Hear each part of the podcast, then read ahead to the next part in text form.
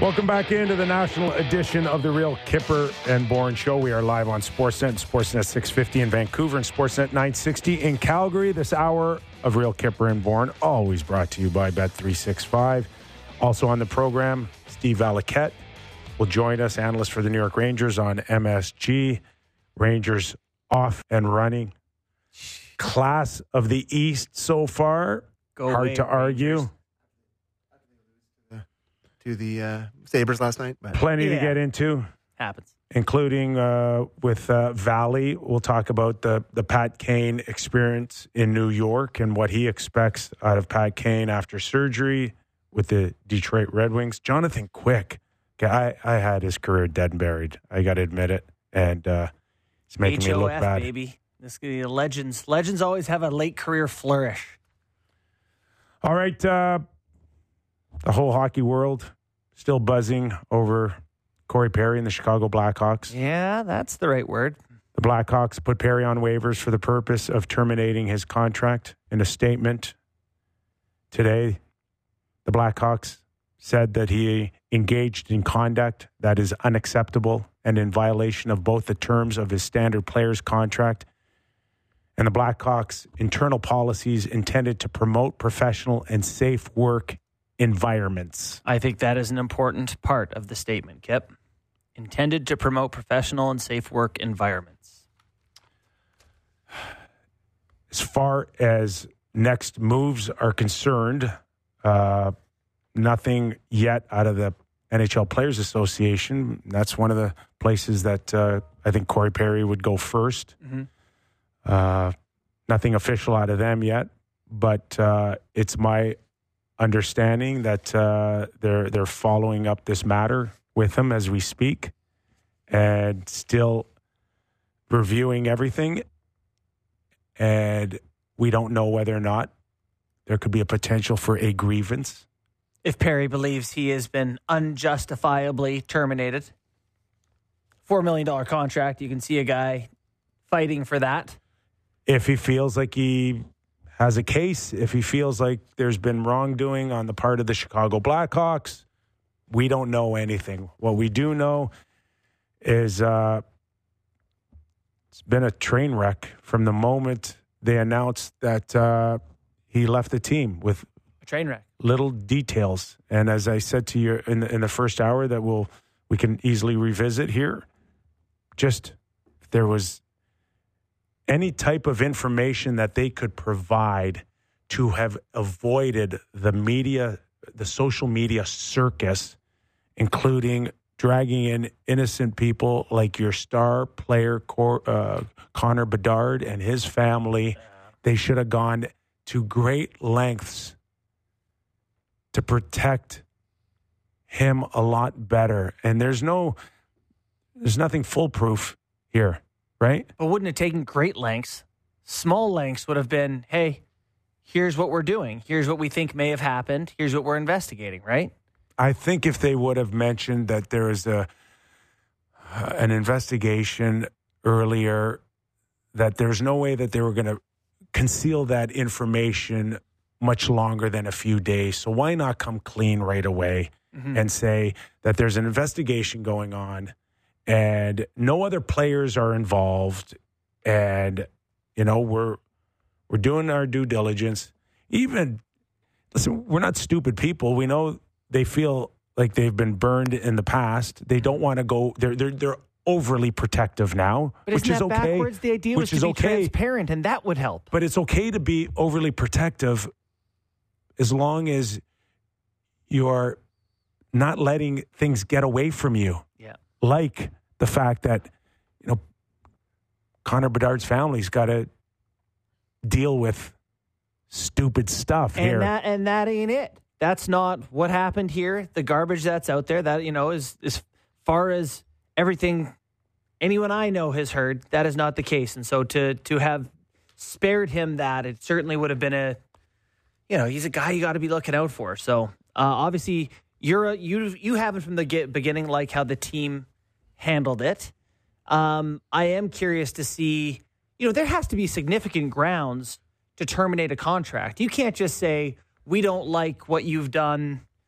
you know, we don't like what you've done off the ice or whatever, and say, okay, we're going to not pay you the four million we owe you. Like he may have had to have done something where they can say, here's an, an event or an incident or a thing we can clearly point to and say that crosses the moral boundary that you know is in the contract.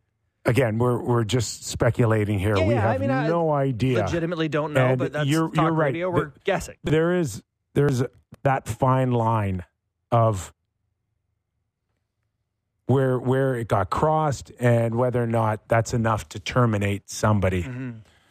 So again, without having any details on anything, my next question is will we see a third party in this story somehow down the road? Well, I think we're going to get some answers right now, Kip. Okay, let's go to Kyle Davidson, general manager of the Chicago Blackhawks, uh, de- uh, dealing with the Corey Perry situation. Again, I'm not going to get into further details. Is the league involved? As soon as you heard about it? Uh, the league uh, was understanding of the situation, as was the players' union. All matter, all parties were uh, are informed, but again, team team incident, and so it's a, it was a team decision. How did this come to the attention of the team? Was this something that happened in a team environment, or was it outside that? Um, yeah, just given it's a individual personnel matter, I'm not going to get into specifics. When did you guys notify the team? Pardon? When did you guys notify the team, your players, that you were going to release Corey? Um, I met with the team today to update them on our decision. Um, so it was today. What was their reaction? Um, I just kind of listened. What What was your reaction to, to having this happen and, and uh, obviously after trying to come again? S- Just Pardon? the- your reaction to, Um, yeah, you know, it's it's obviously uh, been very tough. Um, yeah, it's been a tough couple days.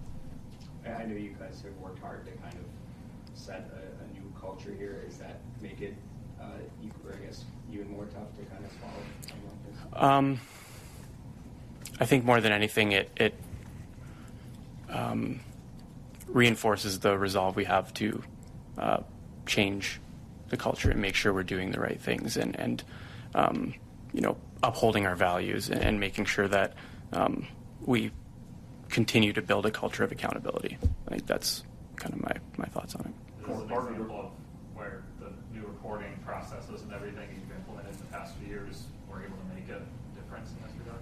Um, I, I believe so. Yes.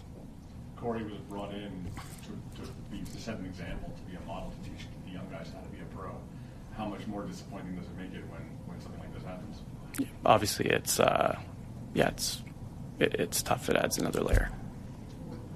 Did it show you another side of his character that you weren't expecting to see or, or didn't job with your background uh, in telling him? Um, s- certainly didn't uh, it, it didn't mesh with the um, the background we received, but I just want to confirm law enforcement was not involved this. uh, this was a work workplace matter. kind of going on Ben's question, the fact that somebody did report and feel confident enough to, to speak forward, does that give you confidence in the way things are being operated now in terms of matters of this such? Um,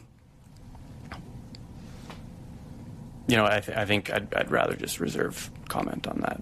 Thanks, Joe. Is this something that you need to address, given you know what his stature was, even this soon in the locker room? Um, do you need to address the team at a later point uh, to kind of explain what happened and, and going further with your decision, given that you know he was brought in as a supposed locker room and it does speak to the team culture? Um, you know, I'm, I'm very confident in in the the locker room and and their resilience. Obviously, it's a, a tough day, um, uh, but you know, we'll continue to communicate with with our players and um, and we'll go we'll go forward from there. Do the players know exactly what happened, or? The pl- the players do not have any uh, any details at all. Do you feel like the, the absence of a detailed explanation has led to a lot of speculation about what it could be? And, you know, I mean, to put it bluntly, a lot of people don't grant the Blackhawks benefit of the doubt given the Kyle Beach situation. Um, to be honest, uh, Phil, I think over the last 24 hours, what's gone on has been um, very disturbing, and um, I feel like I'm wearing it. I- I'm carrying that. Um,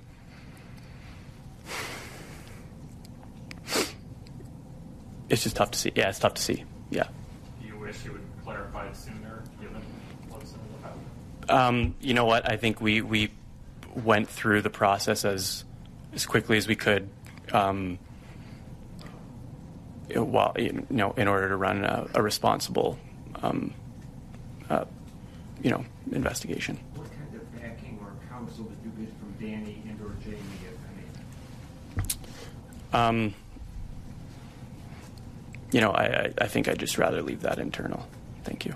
Will, will this investigation lead to any kind of internal changes in procedure or any other additional safeguards for your employees?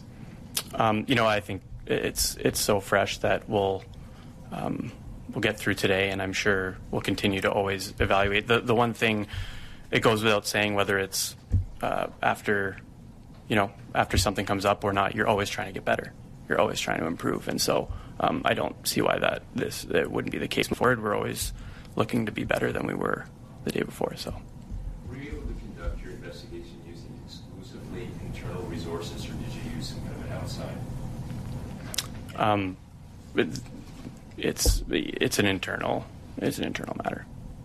Have you had a conversation with Corey to to get his side, and, and can you say what you know what his response was, either to the findings of the investigation or to your decision to terminate? him? Uh, yeah, I've, I'm not going to get into the details of of our conversations. Being that Perry was an assistant captain, are there going to be any other changes or anyone taking on his role as an assistant captain? Um, un, unclear at this time. Thanks, Kyle. Thank you. That was the voice of the general manager of the Chicago Blackhawks, Kyle Davidson. I on the Corey Perry situation, I got nothing out of that. Whole, wholly unexpected tone, though. You didn't get something out of that part? Yeah, I, I get that part, but I'm just I'm beyond that. I I what what purpose was that other than uh, a 35 year old guy that looks way over his head in that press conference? He What did you what did you get out of that? he just came. We were came to it just a little bit late, but the first thing he said when he first got up to the podium was, "It does not involve any players or their family," and he calls Yeah, the rumor okay. frankly disgusting. Okay, hey Kyle, Yeah, where was was it. that? Like five days ago. Yeah, Okay, So, what I took away from that, you know, where he's near tears for the entire thing, and the line where he says he feels, to me, without the direct quote, he feels like he's put this on Connor Bedard. That's what I take away from that press conference. That he feels response. He says, "I feel like I'm wearing it," was what he said. that does me no good. Well, I don't care. it it almost sounds like some accountability. D- did he mention Connor Bedard's name that I missed? No, well, he did say player's family, and I think he's pretty clearly speaking to the rumor that's online and everywhere else. Mhm. You know, he I just saw a guy that's way over his head there. I, I wouldn't have had him on there. he I, wasn't, he wasn't ready to do that. I would No. agree that did not First of all, look comfortable. okay, I don't know. I mean, does he have the life experience to go and handle something like that? Is that your your two billion, three billion dollar team? You want that guy up there? I was, uh, you know, I guess another takeaway is it makes it feel like a much bigger deal than I thought this was. Do you know what I mean? Like it feels like you wouldn't go up there if Corey Perry, I don't know, I don't know. approached someone, you know, in the workplace or something, and s- it it makes it feel like something drastic happened. That is a dire tone for a presser. I don't know what happened. No, I get that. But yeah. that didn't do anything to alleviate the fears that this No. is a small thing we should move on from. No. Guys, we didn't like his behavior. We're moving on. We're the Blackhawks. That felt like what is just what is happening? He that that man looked, like I said, shook, not ready to address the media. He, uh, you know, someone asked him. But that's that that to me looks everything we got out of that the, the Kyle Beach fiasco yes, was that conference, that that press conference right there. That they're conference should have been for there's- that. They're no better equipped for PR disasters than they were no, a while ago. no. I guess you can argue that you put That- a that was- very real was not- person with real emotions out there, which And- was and better than a PR spin, maybe. And just looked like you'd been hit by a truck. it just there was a lot of gravit gravitas gravitas gravitas. Anyway to that to me that was strange. You know one of the things someone said is is it tough? You know you brought corey perry in to be a role model. Does this um, does that make this harder? And he was like he could barely talk and was just like you know that that makes it so much harder for him that that he said it didn't mesh with the background they had done on perry so there's some implication that perry did something real here where I, I don't know what people thought Yeah. before, but it feels like something happened. I, I would have had just one question for him. I would have asked him, uh, I would have said, Connor Bedard's family's been dragged through the mud through this. Mhm. Was there anything you could have done or said differently that could have avoided that? How You about know- answering that question, Kyle? Well, the question sort of got answered, and he sort of a, er, asked, and he sort of answered that they wanted to do their due diligence, be thorough with the investigation. Yeah, okay. Well, I'm sure it's thorough now. Well, Well, you got a young kid now that uh, might never be the same. Well, yeah, it, it this rumor has got to the point where it's like I, again to talk about the people I'm getting texts from that have nothing to do with hockey. It's in their workplace, and now they're never going to look into follow up on this. But Bedard's going to live with whatever it Yeah. is people think. The court of public opinion on this has made a Ah, yeah. decision. and what they're on to the next thing. Yeah. Did- just did think it you get- happened, and Did you get any clarity at all where where this story's going? Is it, does it end here? As far as the Chicago not only Blackhawks, did I get none, I think it with, breathe some as- oxygen As, as far as it. the Chicago Blackhawks, is this is this over with? Is it done? Are we going to hear more from it? How are the Flames any smaller than they Uh, were 20 minutes ago? It- it- Is is there a third party that will rise in this? Is there someone else? Is there someone Do you mean else's a third story? party like an investigation or someone who's been involved with Perry here? yes. That person. Is there perhaps a there was- victim? there was there was clearly accusations. Yeah. Okay. Where where did that come from? Will that surface? Is this as far as you're concerned, is anything around this story going to feed it? Or is this Yeah. done and over with with uh, with Corey's decision to to either fight for his contract or let it go? The worst part of what just happened there in that press conference is that we're doing this. Is that we have nothing more to go on. Nothing has really been put to bed. And so we're sitting Right. here. I, I mean, I even like, am I saying anything that's like, Like, am I liable? oh. I don't want to speculate, but we just don't know anything. Are, are we going to hear like in six months or a year or twelve years from now that there was a settlement? yeah. I don't know. That's that's a good question. Right? I don't Like know. if Point is, we if, got if nowhere. we hear if we hear in in two days that Corey Perry's in rehab, would we be shocked? I mean, no, but that's one of 400 outcomes. I've had people, Right? you know, Like, uh, did he? Yeah, I'm not going to start even saying things, but I. no, you I'm know, just the, the saying though that that's where they've left us all to 100%. speculate to go. You know where to where, social media will take this story next to wherever because once again you guys have left it so wide open. it feels like there was some involvement with some unwilling, perhaps team employee or something. I mean, that's kind Hey, of where I'm. You're left within at. your rights to speculate That's because no one wants to give any type of answer Yeah. other than, you know, looking like a deer looking at uh, headlights. Yeah, and that's how you end up with the line in the statement that is, um, you know, he violated the Blackhawks' internal policies intended to promote professional and safe work environments. Yeah. Okay. So but but hey, but keep buying tickets. Yeah. Jeez. So anyway, I don't think Corey Perry is going to turn up on your favorite team. Yeah, I would agree. You know, as much as a lot of people are like, ah, this could be a you know pretty useful player. Anyway, you know what? We have someone else who could weigh on it if you're sick of hearing our voices. All right. The goalie guru, Steve Valiquette, MSG. The number one ranked guest of Real Kipper and Bourne. I don't know if I want to weigh in on this stuff, boys. you don't have to, Listen, man. we, we, we have no answers. I assure you, you can't do any worse than us. oh man, yeah. I don't want to even take a stab at it. Talk about the Rangers then. Let's do that. That's we're, we're, we're going we're going with the the class of the East. Do I say? Do I dare say it's the New York Rangers, Valley? Well, you know what happened was Saturday they beat the Boston Bruins. They were up by two. They spat back the lead. It's two two. The, the Rangers just always seem to find a way to win this year. It's not not to say that they're the best team on paper, and uh, I think they're the contender out of the East, but they care and they care deeply. And what happened Saturday at uh, Madison Square Garden after they beat the Bruins was, I think they sent a message to the league. It sends a ripple effect through the league. Everybody takes notice. They're public enemy number one now, I think, and uh, everybody's going to be gunning for them.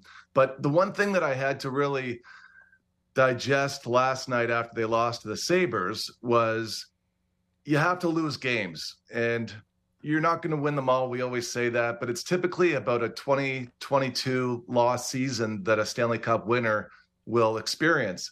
And maybe the Boston Bruins didn't lose enough last year, and that's why they lost in the first round to Florida. They only lost 12 games in regulation.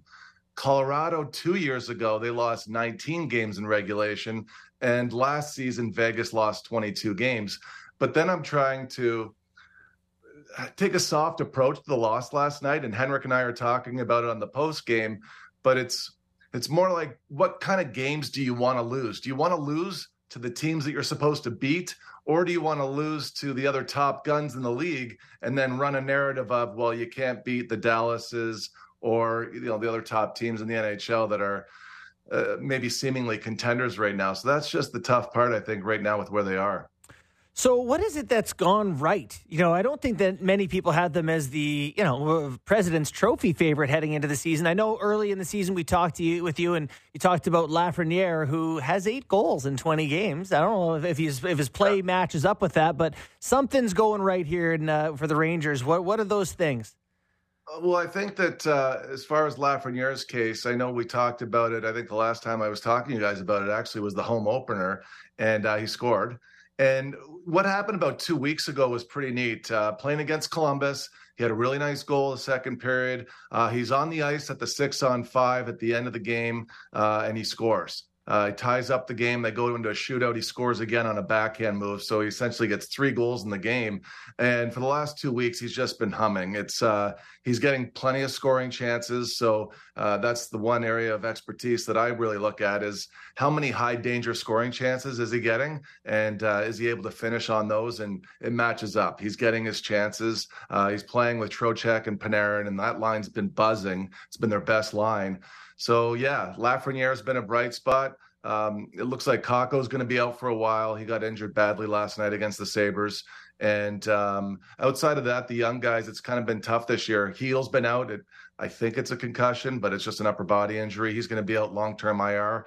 Um, but the defense has been terrific uh, from everybody, even picking up after Fox has been out. They've had a great run of eight games, missing Fox. Uh, the team hasn't missed a beat. Trouba's been a rock back there. Uh, the goaltending's been exceptional. Uh, really, everybody's playing well. It's it's one of those cases where everybody's playing well and everybody's really bought into what Peter Laviolette is selling. And if there's one thing that I'm thinking a lot about now, guys, and I know that you're there too with the Toronto Maple Leafs, it's what are the characteristics of a winning team and how can we learn from the winners of the previous five years? What are those characteristics and what are we missing? And can we put those pieces together? And the only issue I have with the Rangers right now is they're still not defending enough off the rush chances against the high danger rush chances against. Uh, they still rank in the 20s, and you can't win a Stanley Cup there. I've done a lot of. Re- I've spent my whole day. I mean, I'm. out of my mind from just the amount of computer time I had today in my office trying to look for these things because you know what it is too. It's I started with this organization as an analyst, guys, ten years ago, and that was when the Rangers were at the height of their power. They won the President's Trophy in 2015 and lost in the Eastern Conference Final to Tampa. And then the next year, they lost in the first round to Pittsburgh. Um, that was a tough one. Uh, but then they had like a full run it back reset for the next year, and they lost in the second round to Ottawa. And then before you know it, you're in 2018, and the rebuild begins. So I've seen it. I've seen them at the top. I've seen them have to tear it down. I've seen them have to covet the draft picks and draft. And I've talked about prospects for four years as they missed the playoffs. And now the contention window's open again. So it's it's been bizarre that way. It's been a 10 year cycle that I've really been there for every step of the way. And now my research has changed from prospects and forecasting and selling hope to what does it take to win? We're talking to Steve Valiquette, analyst with the New York Rangers on MSG. Valley, we saw the New York Rangers uh, take a chance on Pat Kane last trade deadline. And today we saw him sign a one year deal in Detroit. Just talk to us a little bit on, on that experience, on, on whether or not you can look back and say definitively that was a, a good gamble or, or a bad gamble. You just recently spoke moments ago about uh, the thought of uh, getting somebody or more defensive help. That's certainly not Kane. So we can't expect an, another search for a, a Patrick Kane type of player out of the New York Rangers. No, you know what happened? I think Kipper, it was about getting Panarin people around him that were going to help him learn the playoff style. And I thought of it that way. Uh, they brought in Tarasenko. That's a close friend of his. It was nice to have somebody around him that could mentor him, somebody that's won. And then when Kane really pursued the Rangers, they looked at it as an opportunity to get Patrick Kane and not pay a lot for him. And again, it was somebody that had a lot of previous history with Panarin to help him. And Panarin, he, you know, he'll tell you he failed miserably last year in the playoffs. And there's been a few seasons there for him where he's done that. And that's why he's on a mission this year. He's a completely different player.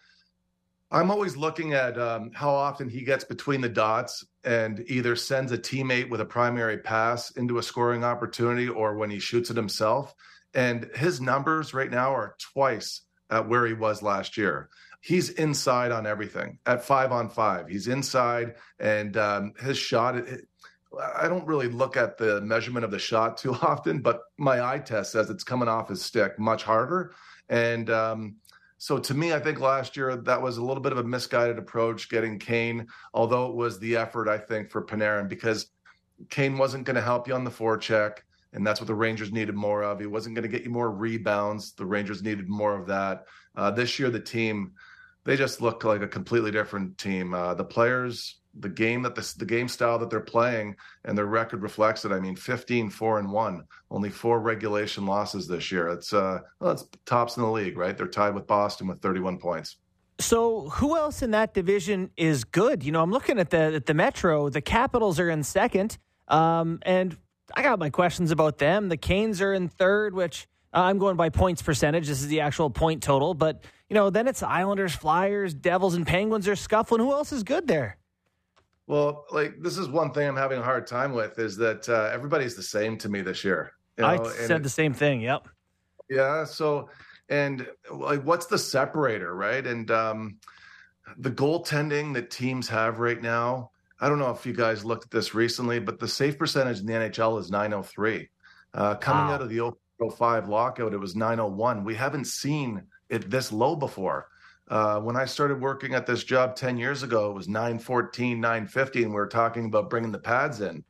And so, what I'm seeing night after night, fellas, is that whoever wins the high danger scoring battle wins the game because all the goalies are about the same. And there's a lot of goalies in the league right now that shouldn't be in the league. And it's because of a couple of factors. It's because too many 60, 70 game eaters from five years ago are no longer playing, and nobody's getting the 200 minor league or European games before they play in the NHL. Like Henrik Lundqvist played 236 games in Europe before he ever stepped on the ice at Madison Square Garden. That's why he was able to take the job right away. And another thing, too, is the 0405 lockout, a lot of really good goalies stayed for an extra year of seasoning in the AHL, like Ryan Miller, and the list goes on and on. I mean, you forget how these guys come through, but even a guy like Tuukka Rask or Corey Crawford, or Jimmy Howard, all of these guys, they were all the number ones. They were all true number ones, but they all played over 200 games in the minors or Europe before they ever stepped foot in the NHL. And right now, I can tell you just from watching high danger chances, they go in typically one every three times. Well, they're even going in more frequently than that right now. And there's not a big divide from the top to the bottom. It's like everybody's letting them up. So the Rangers that they've played 20 games this year, only five times have they lost the high danger scoring chance battle. Wow. And they've got only four losses on the season. And it really reflects them just out chancing everybody. Shesterkin's been really no better than anybody else either. Okay. Um, you mentioned looking completely different. Jonathan Quick. I, I'm he's making me look like a complete moron because I thought his that makes two of us. I thought it was done. Yeah, I did too. So this is uh, one thing that's kind of bothered me is keeping goalie data. All right, so I can I know that I can measure who's playing well, who's playing poorly, but why is it not reflecting year over year? For the last three years, Quick has been at the bottom of the bottom third and I expected that to continue because what happened in the past can only reflect what's going to happen in the future, except we're not seeing it with the goalies. We're not seeing Filip Gustavsson carry a really good season into the next or a Markstrom from one year to the next. And I can go down the list. Uh, Juuse Saros is last in our goalie rating right now. I can't explain that. Wow. He's been in the top three for the last three years. And and it bothers me to the core because – you know you watch these guys and you're trying to understand them but the one thing we can't understand is what's happening between their ears where is their motivation and their motivation tightens their focus whether it's a career year or coming back to answer. Now the one thing about quick and kipper you're going to like this one because this is benoit allaire and i and i know him as well as anybody and henrik and i talk about a lot. He is the master of positioning. Now if you take a guy that's got three Stanley Cups, he's won internationally, and he's in his late 30s. It takes a lot to listen because you, you want to keep doing it your way. We're very stubborn. And what Benoit does is he protects you against yourself. And Jonathan Quick is playing pretty much exclusively in the blue ice right now. And if you watch any of his games from LA over the last three years, he was out in the white ice 50, 60% of the game. This was bothering me. So I went back and watched his game a few weeks ago against Edmonton. He faced 27 shots in that game, and I watched every one of them just to see where his feet were. He came out of the blue ice once. Ekholm came down the middle and he stepped out and made a glove save in the white ice, and he, he had to there. It was a one on one play. But of the 27 shots he faced in Edmonton, he only had one outside in the white ice, 26 shots from the blue. So I thought that was really interesting. And that really speaks to him buying into what Benoit Allaire does and what he preaches. Go ahead there, Kippy. Okay. Uh, Cam Talbot, like, seriously, what is going on here between the Rangers, LA? I mean, mm. Cam Talbot's another guy.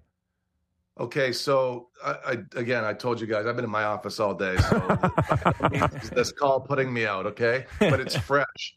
So the best team in the NHL, and it's by a large margin at defending against high danger chances at five on five off the rush against is LA they're in another stratosphere and it's it's kind of neat because when you look at the numbers and you're trying to say for every 48 minutes they play at five on five how many chances they give up how many the leafs give up how many are the rangers giving up the difference between where the rangers are and the leafs and they're in the same neighborhood compared to number one la kings is uh, 28 goals over the course of 82 uh, game season. So what does that mean? And why is like why is that important to me? Because the last five stanley cup winners have all finished in the top five in that stat.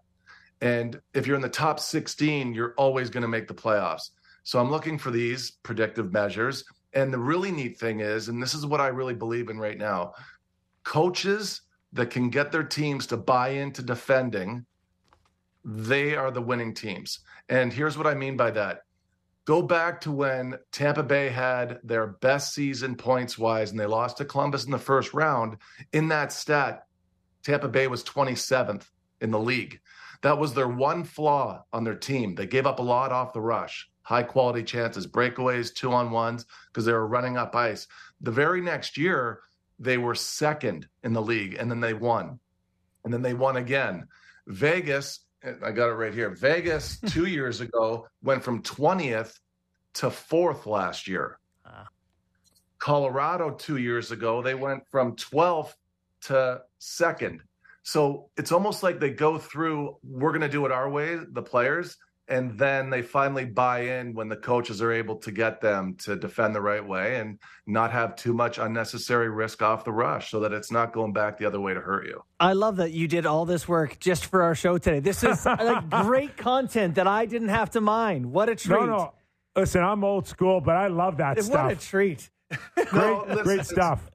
And I think it's the coaches that can get these guys to buy into it. Like, imagine if we were betting on that series, Tampa Bay Columbus. I would have taken Columbus based on this because they were ninth. They were a top 10 defending team off the rush that year. And Tampa Bay was clearly flawed.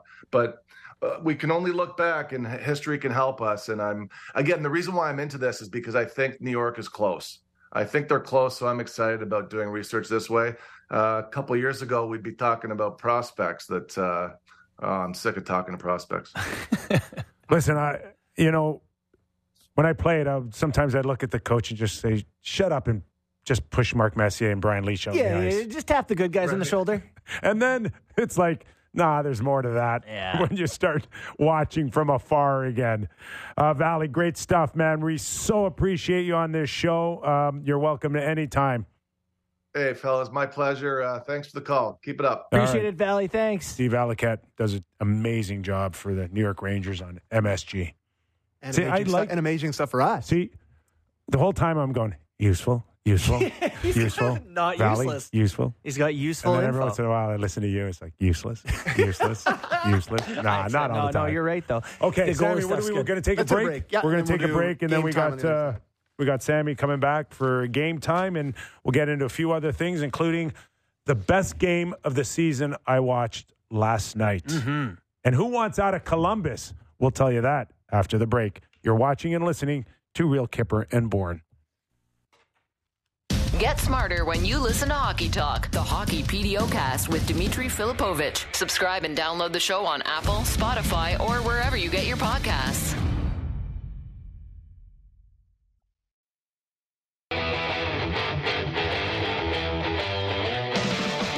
We are back. Nick Kypreos, Justin Bourne, Sammy McKee. All right. Going to hit us with a little game time, Sammy. the app, the latest odds, and find out why it's never ordinary at Bet365. Must be 19 plus, Ontario only. Please play responsibly. And a couple things I'm looking at for tonight. Uh, Leafs Panthers. I know it's a big one for us, but I'm just looking at the number here, and the Leafs are pretty heavy favorites tonight. Minus 135. Classics, decent team on home ice against a team on the second half of back to back. Plus 115 money line for the Florida Panthers. I got to tell you right now, tempting. You know, you just never get a good number on the Leafs, though. Like minus 130 to win at home. They're a pretty good team. I don't hate the number. I see what you're saying, though. Florida, been a better team this season. You're getting underdog money. I see the bet. They probably don't like the Toronto Maple Leafs a whole lot. They'd like to prove that they can beat them again after beating them earlier in the year. So that's one that I'm uh, looking at. And I'm also looking at the Winnipeg Jets on home ice as underdog. Well, they're plus 100, a little bit of underdogs on home ice. They've been really good. And uh, they're playing the Dallas Stars tonight, but I like the Winnipeg Jets, who we never talk about on the show, but just Good. keep humming along. Good measuring stick tonight game for the Jets, who are quietly top 10 team in the National Hockey League. Yeah, no, for sure. Uh, Kyle Connor has been lighting it up. I, uh, I also a couple I like there, Sammy. Oh, too. what you got? Uh, Carolina and Pittsburgh. Car- Pittsburgh. Pittsburgh is way down in that Metro standings. They're 500 by record or whatever, but they're they're like a plus 11 or something. They're much better than their record. They're going to start winning some games. It is really interesting that the projection on making the playoffs in the East could be as much as 12 or 14 points more. Yeah, like we're talking, it might be a hundred point cutoff in the East, and it might be 100. ninety or No, eighty low nine or something. Low 80s someone right said now. low eighties yesterday. Brian I was like, low eighty? What do you mean low eighties? Brian Lawton mentioned low 80s, uh, 83, 84 right now. That's not going to stay. No, it's not. But if It's you were, climb. say, in Alberta, you would care a great deal about a potentially lower entry to playoffs, given a slow start. Uh, and that was game time, presented by Bet365. Visit the app for the latest odds and find out why it's never ordinary at Bet365. Must be 19 plus, Ontario only. Please play responsibly. Speaking of which, Calgary Flames last night with an overtime win over Vegas. Big win. I called it the best game I watched all season. You loved it, huh? Yeah, I loved it. What did you love about it? Uh, intense. I thought that uh, the compete level on both sides was almost of equal value. I was prime. Yeah, I watched And, some. and, and the goaltending on both sides was fantastic. yeah, and Kadri, good night for him. Like he looks like he's Coming around. it. Saw him uh, controlling the middle of the ice, handling the puck, gaining uh, blue lines. Uh, instrumental in the, the goal that tied it up by Greer. Mm-hmm. And uh, Vladar gets the win, and his backup last night was a man named Dusty Nickel. Dusty Nickel. He was named after his total NHL earnings in his I- life. He has earned I mean- one dusty nickel.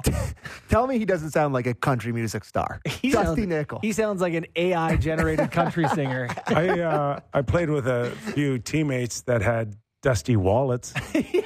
well, I bet you old Dusty Nickel, when he's around NHL players, has a pretty dusty wallet too.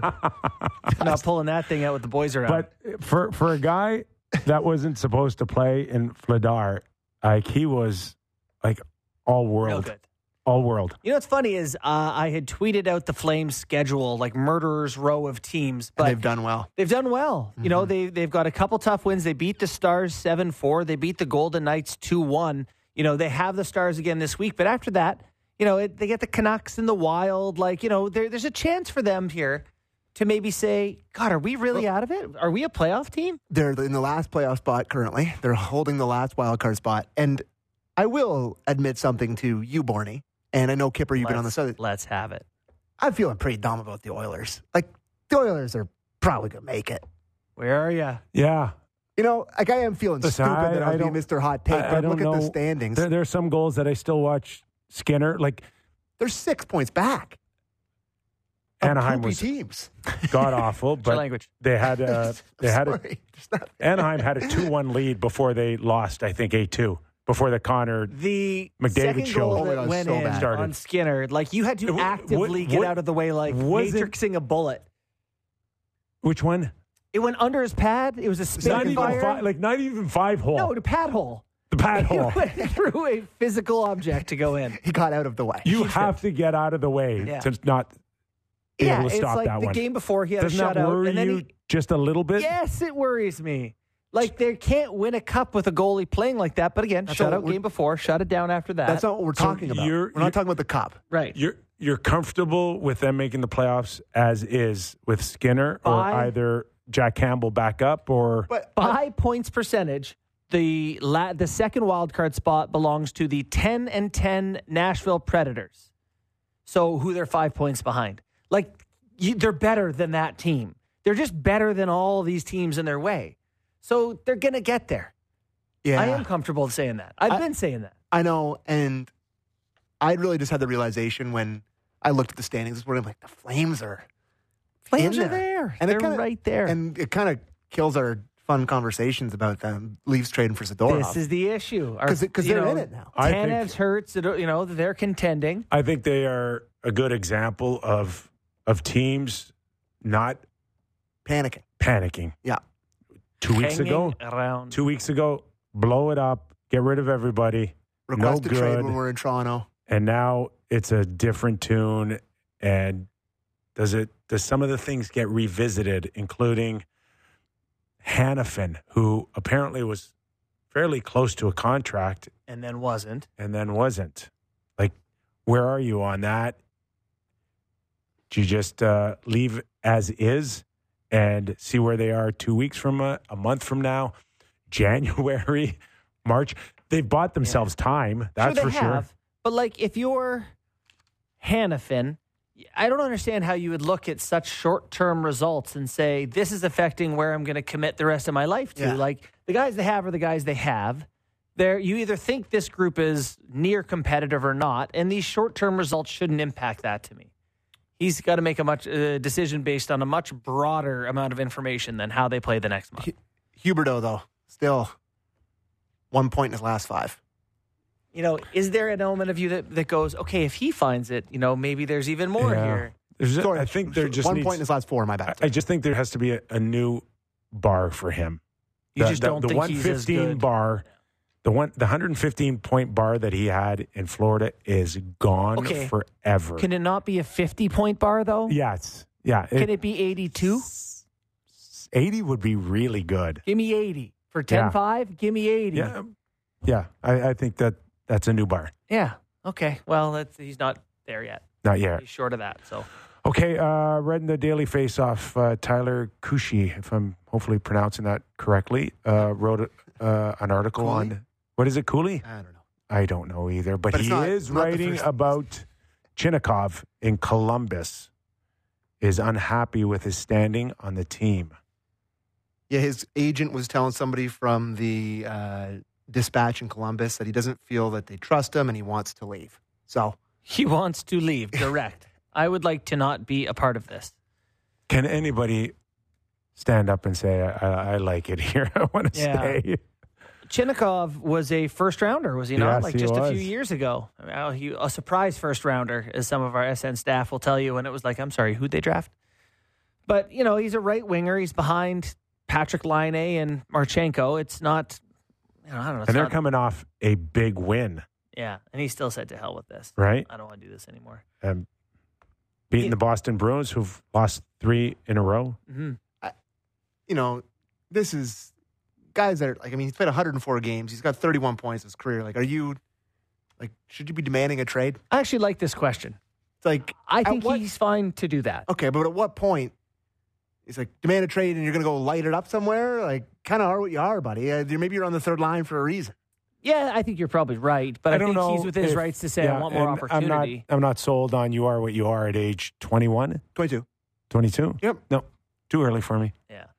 And I, I, don't know the player well enough to tell you that he's going to be a lot better somewhere else. But it just seems it's easier to ask for these type of demands than it was certainly 10 or 15 years ago. That's when Yeah. it was like, just shut up and I play. totally think the NBA has done NHL players a lot of good Mm. because they're saying, you know, guys want out all the time in the NBA and they force their trades and 32 teams. If you want to be somewhere else, I don't think it's impossible. It's unreasonable to say, I'd like I to mean, be somewhere else. Seems to be bit of a trend with the old uh, jackets there, though.